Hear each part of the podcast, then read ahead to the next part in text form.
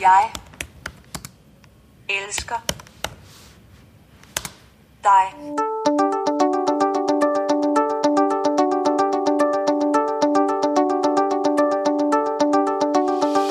Vi ved meget om, hvilken undervisning, der gavner ordblinde elever, og en del om, hvilke kompensatoriske effekter, der er i læseskriveteknologi, også kaldet LST.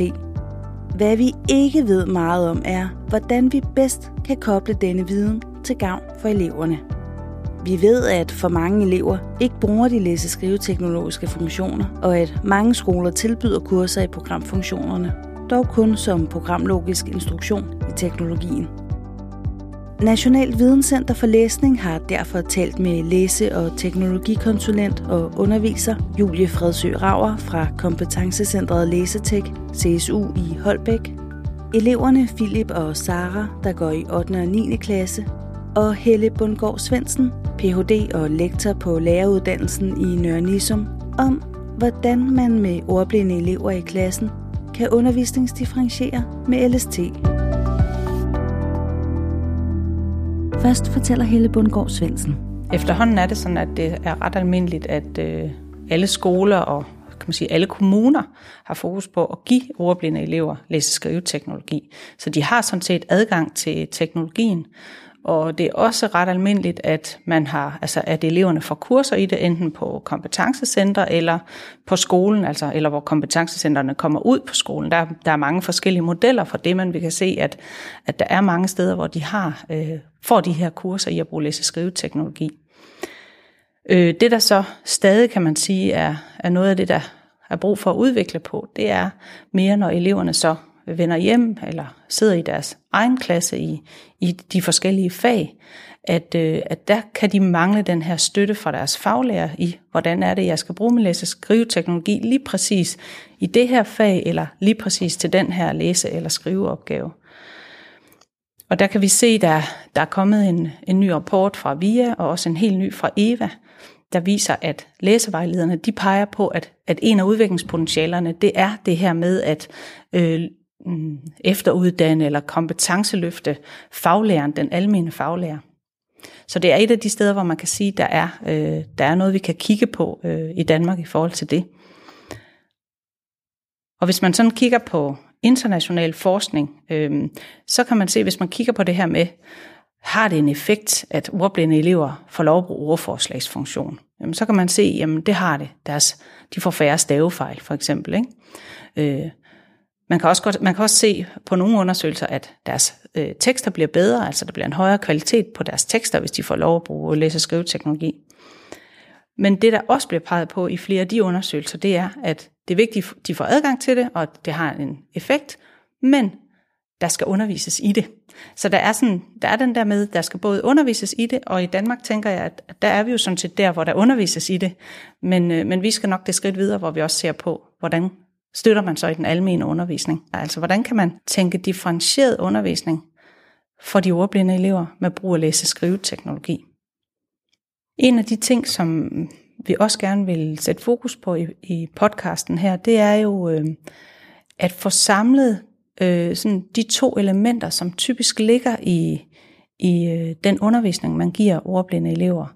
Øh, altså på den ene side giver man dem instruktion i at bruge læse-skrive-teknologi, og så har man i andre sammenhæng fokus på, øh, jamen, hvordan skriver man en god tekst. Man har måske fokus på øh, undervisning i stavning. Øh, og det vi øh, tænker, det kunne være interessant at sætte fokus på, det er, der hvor de ting mødes, altså hvor de to tilgange mødes, hvordan er det, man staver og bliver bedre til at stave, øh, arbejder med det, med brugen af læse, øh, skrivesteknologi for eksempel, ikke? så at det bliver tænkt sammen.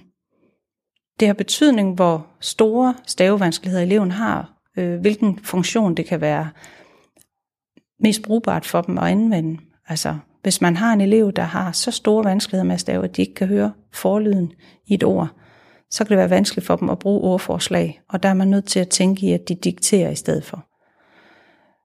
Man kan også have sådan forskelle i, hvad de synes fungerer godt for dem. Altså, man kan have elever, hvor de egentlig kan stave rigtig mange altså, almindelige ord uden problemer, men så har de nogle, altså når de så støder på nogle nye ord for eksempel, jamen så er det der, de har brug for at enten at bruge ordforslag, eller bare at indtale det direkte, sådan at de får noget mere flow i deres skriveproces. Så der er sådan, det er vigtigt, at man går tæt på det her med, hvad er det, hvad er det, den enkelte elev har brug for. Nu dykker vi ned i, hvordan man kan differentiere undervisning med læseskriveteknologi. Ordblinde elever har brug for undervisning i sproglige og skriftsproglige færdigheder for at få gavn af de teknologiske funktioner. Vi sætter her fokus på to af dem, nemlig stavninger og stavestrategier og skriveprocessen. Og til sidst spørger vi, hvordan LST kan bruges differentieret og i klassen.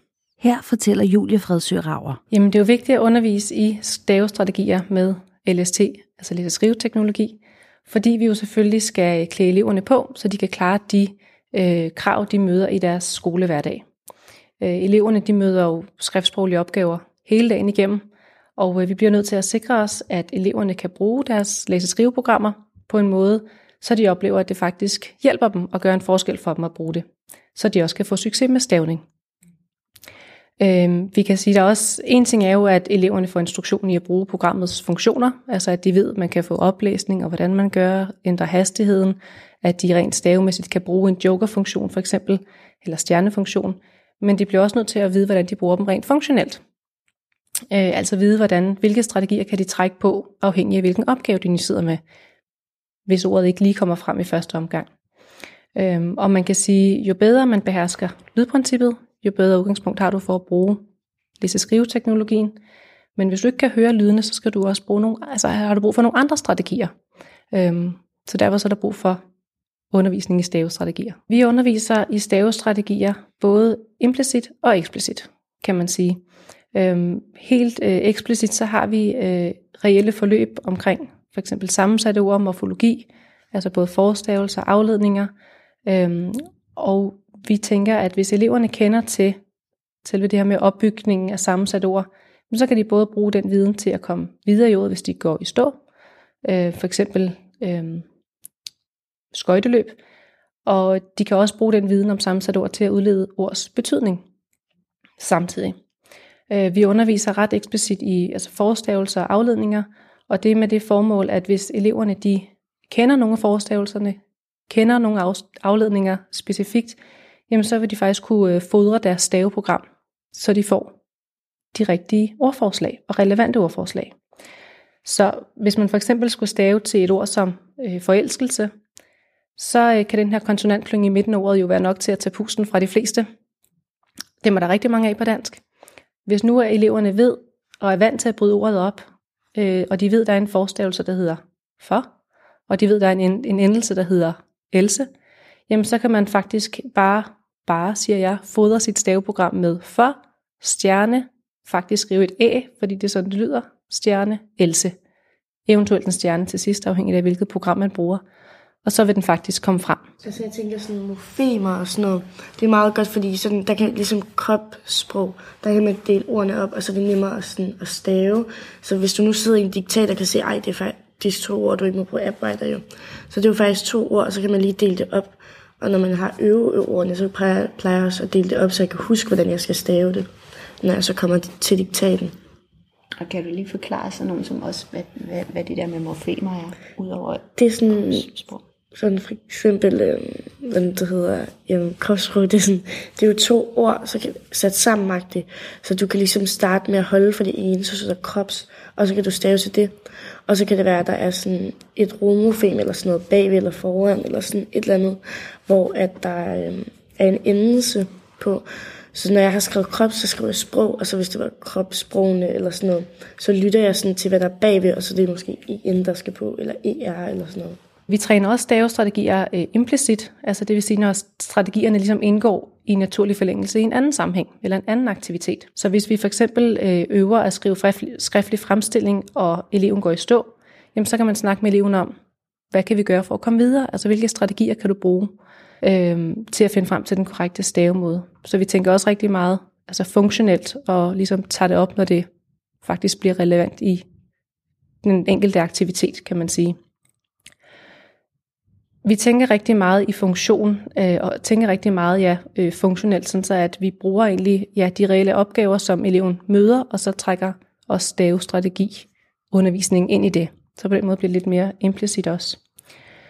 Og jeg tror, at øhm, selve træning i selve lydprincippet, det foregår ret meget på skolerne. Der er både altså for eksempel VAX forløb, og øhm, for os er det måske også en prioritering, at eleverne har strategier på funktionsniveau. Altså at de øh, faktisk ikke nok med, at de kan færdigheden, øh, men hvis de ikke kan overføre det til de reelle funktionelle opgaver, jamen, så giver det måske ikke rigtig lige så meget mening. Det kan tænkes ind i den almene undervisning på den måde, at et morfologiforløb for eksempel, det kan jo øh, være relevant for hele klassen. Altså der vil jo, øh, alle elever i hele klassen skal jo for eksempel op i retskrivningsprøve i 9. klasse. Og hvis de også har viden om øh, forstavelser, afledninger, endelser, jamen så bliver de jo også klædt på til at kunne øh, gå op til prøven for eksempel, eller bare når de skriver i øh, skriftlige opgaver, møder skriftsproglighed. De kan også øh, få gavn af øh, morfologiforløb i forhold til læseforståelse, så når de sidder faktisk og læser faglige tekster, jamen, så kan de jo også bruge øh, deres viden omkring morfologi til faktisk at øh, ja, få øh, viden om de ord, de måske ikke kender, simpelthen udlede, hvad de betyder.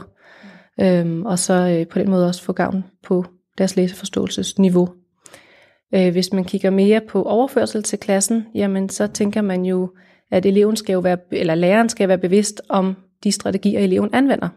Fordi så kan de også meget bedre hjælpe eleven, når de så sidder i undervisningen. Det kunne vi hjælpe læreren med, øh, for eksempel ved at have overleveringsmøder.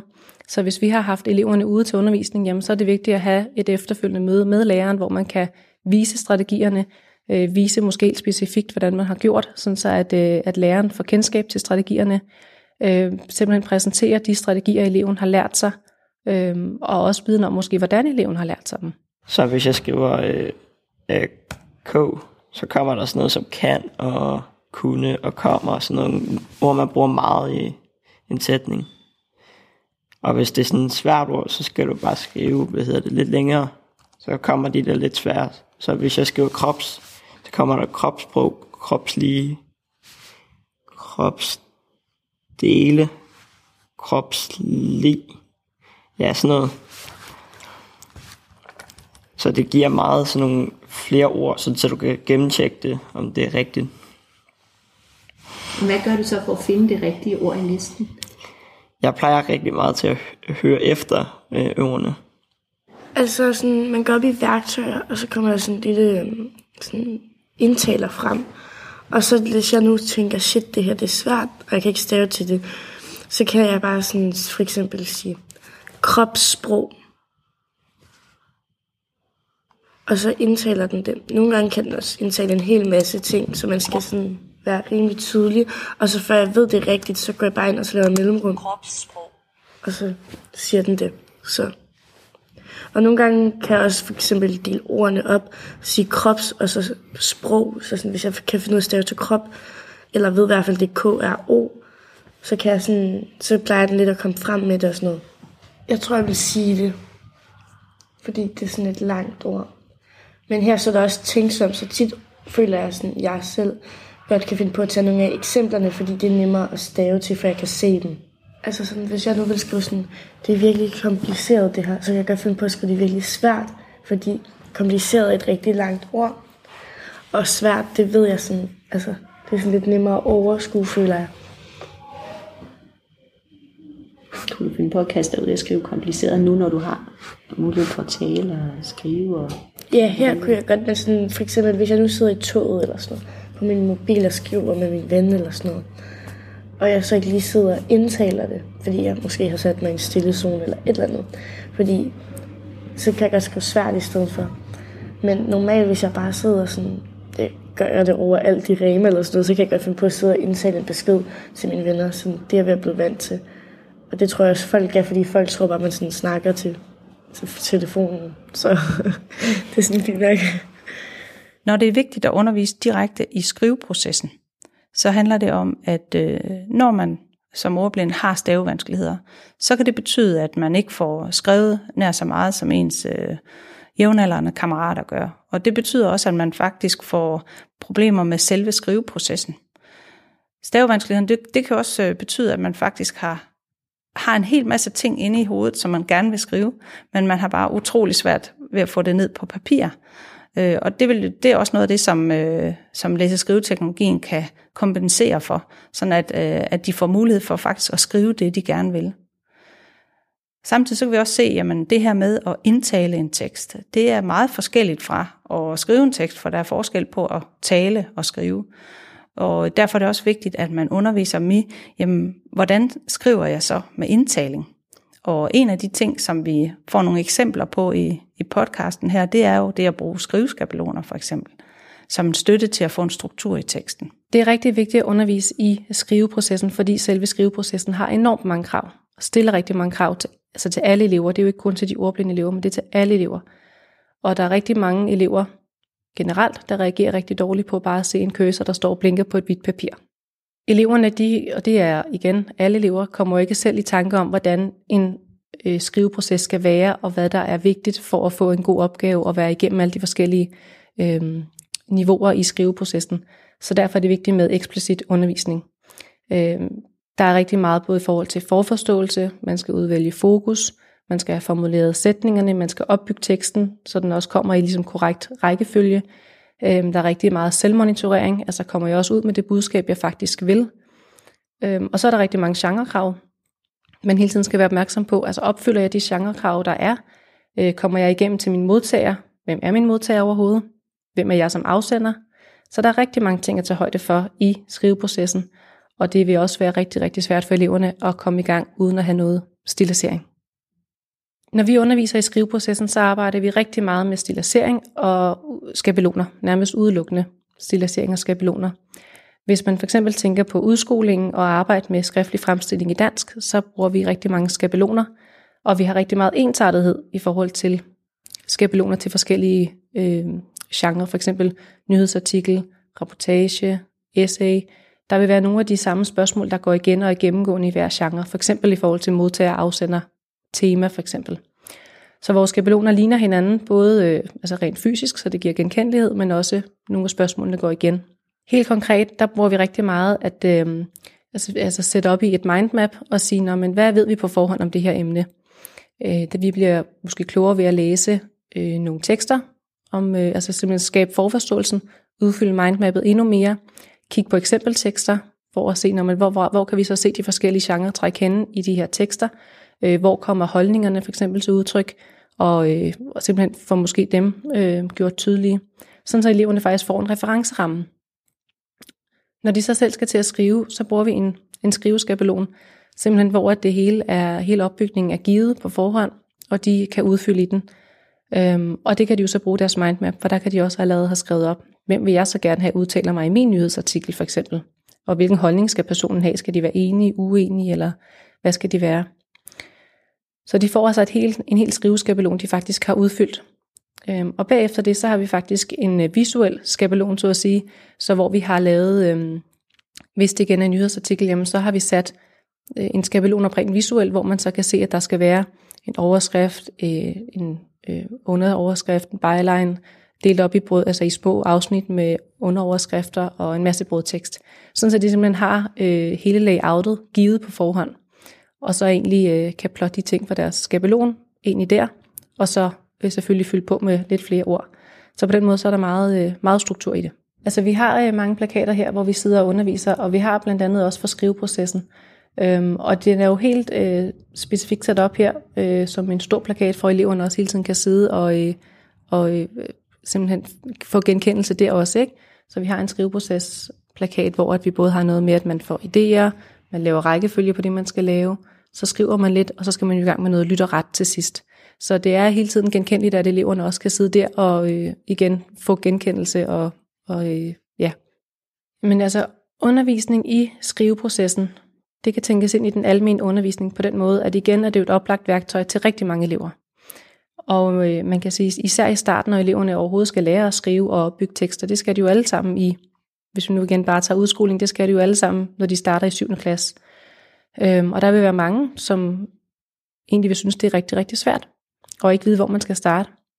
Og man kan sige, at i takt med, at skabelonerne bliver gentaget igen og igen, og, og bliver afprøvet og præsenteret løbende, jamen så vil øh, skabelonerne jo også blive brugt på forskellige måder af de forskellige elever.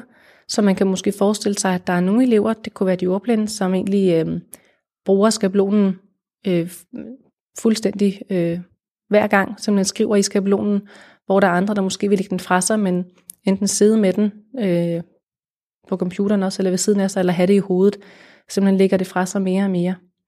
Øh, og mange, altså rigtig mange elever, alle elever har jo brug for både tydelighed og noget guide i starten.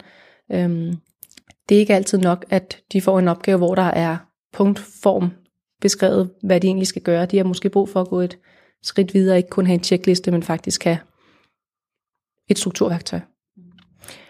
Hvis man kigger i forhold til øh, overførsel til klassen, altså når vi for eksempel har eleverne herinde hos os og underviser i skriveprocessen, så skal læreren igen have kendskab til elevens strategier, og det gør vi også på overleveringsmøder.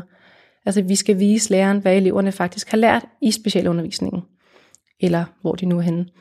Øhm, der er måske også nogle elever, som egentlig har brug for at få lov til at aflevere i skriveskabelonen i starten, at det er det, der er deres øh, succeskriterie, det er at få udfyldt en skriveskabelon, få læst korrektur, og den opgave har måske været krævende nok.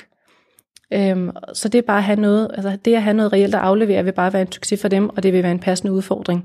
Og så kan man så senere gå hen og lægge skabelonen fra sig. Men det er klart, hvis læreren ikke ved, hvad de har lavet, og ved, hvordan eleven har brugt skriveskabelonen, så vil det ikke være en mulighed faktisk, at, de, at, det, altså, at det simpelthen er tilladt, så at sige. Og jo mere man bruger det, jo flere ord kender man også lige pludselig. Så jo hurtigere bliver man til at skrive det og sådan noget. Ja, altså det er jo nemmere, fordi der står meget om navn, alder, køn. Så jeg ligesom kan dykke ind for eksempel i bogen og kigge, okay, han hedder Andreas, okay, han er i konfirmationsalderen. Jeg ved, han er de der. Og køn, jeg ved, han er en dreng. Og sådan meget, man ved lige præcis, hvad man skal svare på, agtigt. Og så er det nemmere at dykke ind i teksten og finde det, i stedet for, at man ikke lige ved det, og man skriver alt muligt ned, og bruger syv år på det, og ikke skal bruge det sådan noget agtigt. Altså, jeg ved, at rigtig tit, så får jeg bare en opgave, og så skal jeg bare lave den. Men jeg plejer tit også at få nogle af mine venner til at forklare mig, hvad jeg skal gøre.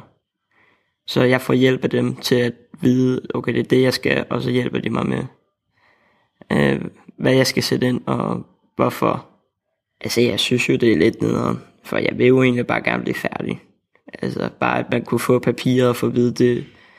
Hvis du bare gør det på den her måde, så skal du nok klare det. Det vil også bare være nemmere, både for læreren, men også for mig. Ah, jeg vil ikke skrive det, men jeg vil gerne snakke det ind. Okay. Nu skal jeg lige huske. Hvorfor vælger du indtaling nu, Philip? Frem for at skrive det? Kan du fortælle om det? Det er fordi, det er sådan et langt ord. Han har to venner, men han er ikke den populære i vennegruppen. Og hans forældre er meget hjemme. Og hans forældre er meget hjemme.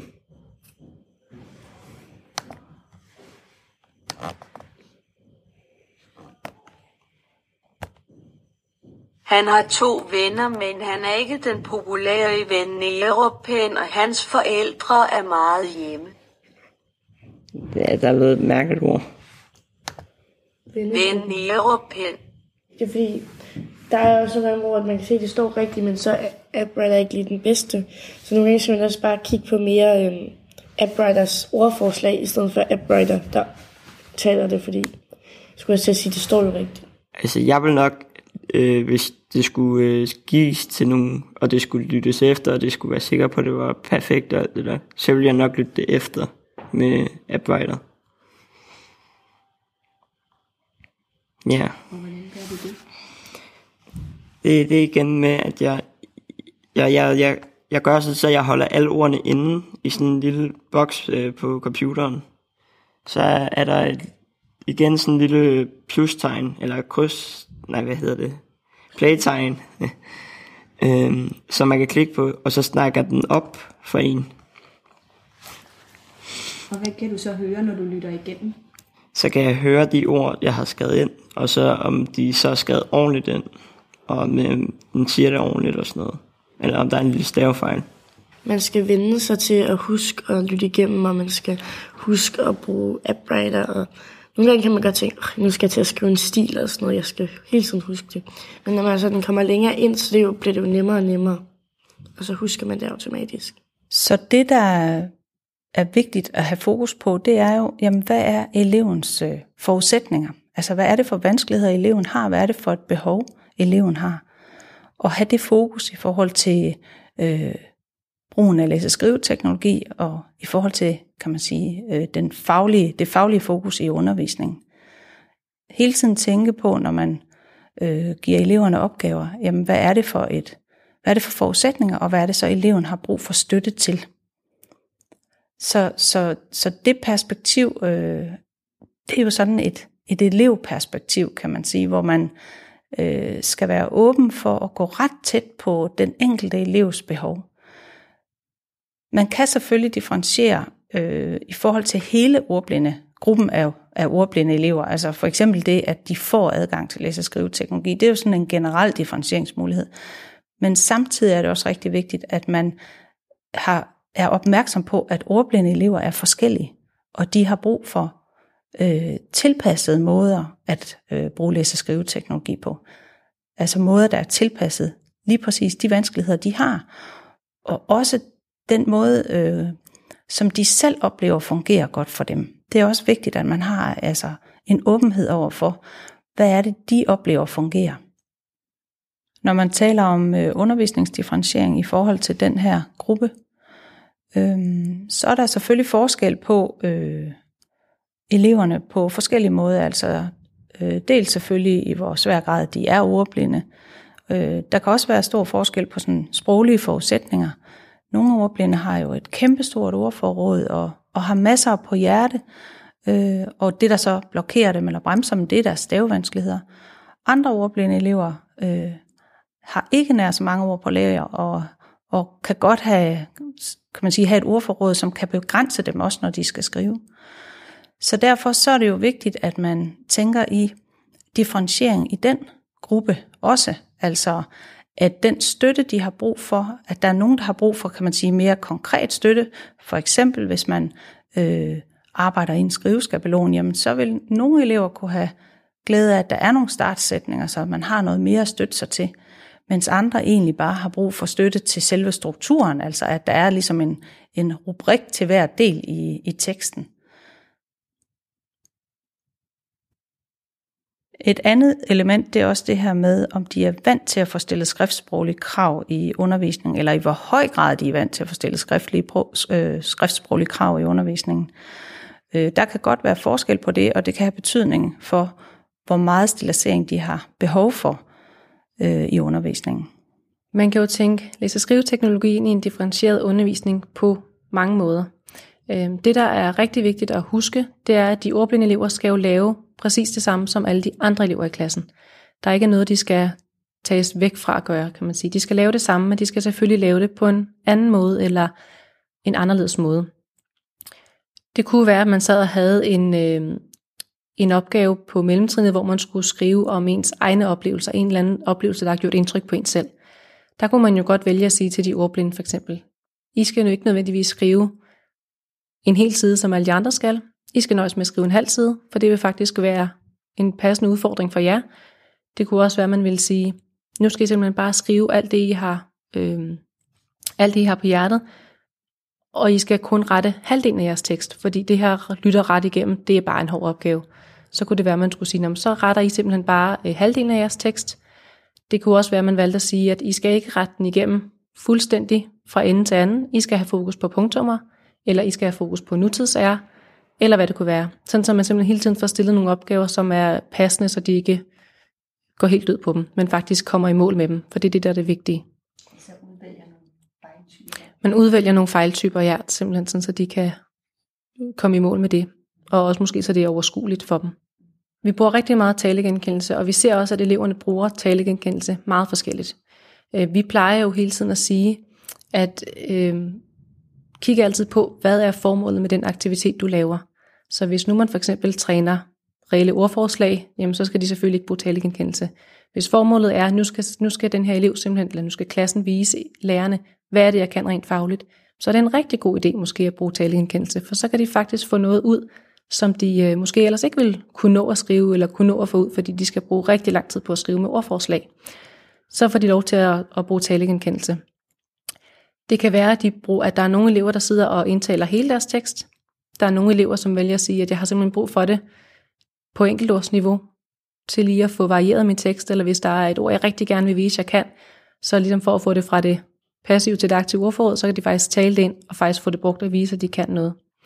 Øhm, det kunne også være, at man valgte at sige, fordi der er nogle elever, der måske ikke synes, det er super øh, fedt lige at sidde i klassen og indtale sin tekst, eller sidde uden for klassen og indtale sin tekst, så kan det også være en måde, at man siger, så bruger du det øh, til lektier derhjemme. Altså simpelthen, når du har nogle skriftlige opgaver derhjemme, så er det der, du bruger talegenkendelse. Det kunne også være en mulighed. En anden måde, man ville kunne tænke differentiering på, det kunne også være, at man simpelthen øh, bygger på løbende.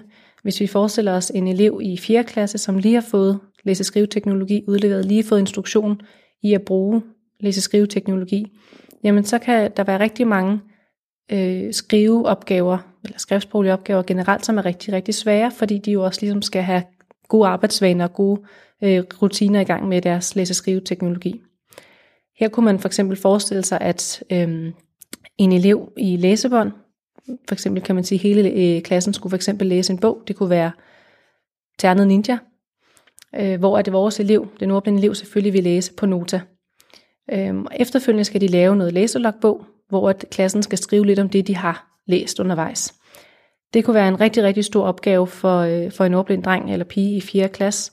Og det man kunne gøre i stedet for, det var simpelthen at bygge på. Det kunne være, at man sagde til, øh, til i samarbejde med læreren, aftalte, at om den her elev skal selvfølgelig læse på Nota og følge med i teksten, men målet er, at, øh, at han simpelthen skriver punktform, hvad er der sket undervejs, eller hvem er hovedpersonerne, sådan så at eleven faktisk er med i læselogbogen, og på den måde samtidig laver det samme som alle de andre, men laver det på en måde, så det er passende for hans udfordringer, eller hvor han lige er, eller hun. Det kunne være, at man så byggede på efterfølgende og sige, nu skal du så lave en sætning til tre af de ting, der sker i teksten. Og til sidst, så kan man bygge videre og bygge videre, sådan så at, øh, at eleven kan blive klædt på til faktisk at, at varetage det samme som de andre elever i klassen. Hvis man skal arbejde med diktat, for eksempel på mellemtrin eller i udskolingen, så er det også vigtigt, at man husker, at det skal også gøres på en anden måde, hvis man sidder med en ordblind elev i klassen, som bruger læse- og skriveteknologi. Her vil man øh, formentlig også stadigvæk give øveord, men der vil formålet ikke være, at eleven skulle øve ordene på samme måde, som resten af klassen gør, altså simpelthen ved at prøve at, at huske øh, stavemåden. Her vil man øh, igen skulle alliere sig med øh, elevens forældre, og så vil de øh, for eksempel kunne sidde og sige ordet højt, og så vil fokus være, at eleven skulle finde øveordet øh, ved, med sit ordforslagsprogram. Altså simpelthen øh, finde frem til ordet med sit ordforslagsprogram. Det vil være den måde, man vil skulle træne diktat hjemme. Fordi det også er sådan, de vil gøre hele tiden, når de sidder og skriver. Og på den måde, så vil man også understøtte den måde, de egentlig arbejder normalt. Her til sidst fortæller Sara og Philip om, hvordan deres lærere bedst kan hjælpe dem i undervisningen. Og så er det også godt, fordi at man kan ændre sproget. Så hvis det er på engelsk, så kan man også få hjælp til det. Her er der sådan skabeloner, vi får rimelig meget sådan skabeloner til det. Sådan, hvad er formålet? Bloggen står der for eksempel. Og så sådan, når man har valgt et emne, så skal man jo sådan tænke, okay, hvad er formålet? Og det er jo ligesom sådan at fortælle om ordblindhed. Altså at sådan være åben og fortælle om det. Og sådan, så det er meget sådan skabeloner, og og man har et billede og sådan nogle ting. Ved hjælpe en, jeg tror viser meget, at man sådan interesserer sig for at hjælpe personen. Så man får hjælp til det, man sådan har svært ved. Hvad var det også din lærer havde gjort? når du kom tilbage fra en øhm, Han spurgte sådan, hvad jeg havde lavet, og hvad jeg havde lært. Og fordi at vi havde om blog på min skole, og så kom jeg herud, og så havde vi om blog. Så sagde, spurgte han mig også, hvordan om skabelonen var nemmere, så han overvejede at lave det næste gang, vi skulle lave noget om at skrive blog og sådan noget. Øhm, til hele klassen også, for eksempel. Så, øhm. Altså igen også det der med, at de kommer og hjælper en, og virker interesseret i at hjælpe dig. I stedet for at bare komme, ja, hvad er det, du skal bruge hjælp til? Altså i matematik, der har vi jo sådan en færdighedsprøve. Øhm, så får vi sådan et papir, hvor der står, øhm, for eksempel, øhm, han har fem æbler, men han taber tre eller sådan noget. Og hvis jeg ikke lige kan læse det, så ligger min lærer det ind, så det er på computeren hele det der færdighedsmappe, så jeg kan få læst det op, og så kan jeg skrive, så har han to tilbage. Så jeg ligesom får læst det op i ørerne, så jeg kan forstå det bedre. Så hun ikke hele tiden kommer ned og læser det op for mig. Så ja. Og så skrev du svaret på papir? Eller? Ja. Prøv at sige det. Så skrev jeg svaret ned på papiret, og så ligesom afleverede opgaven til hende i papir, ligesom alle de andre. Så jeg ligesom var ligesom med de andre. Bare fik lidt ekstra hjælp. Ja, så det det handler om, det er jo egentlig at sætte eleven i centrum. Altså at have fokus på det her med, at det er elevens behov for at løse den opgave, de nu sidder med i skolesammenhæng, eller i deres fritidsliv, i deres hverdagsliv. Og lad den, øh, den opgave og måden at få den løst på, lad den være styrende for, hvad er det for funktioner, man underviser dem i, eller præsenterer dem i, og, og, og hvordan er det, de så skal anvende dem.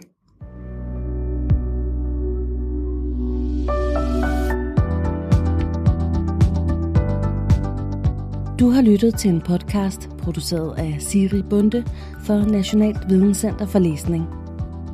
Hvis du er interesseret i mere om emnet, kan du finde artikler og se de omtalte plakater på vores hjemmeside. Du kan hente alle centrets podcasts på videnomlæsning.dk eller lyt til dem i din foretrukne podcast-app.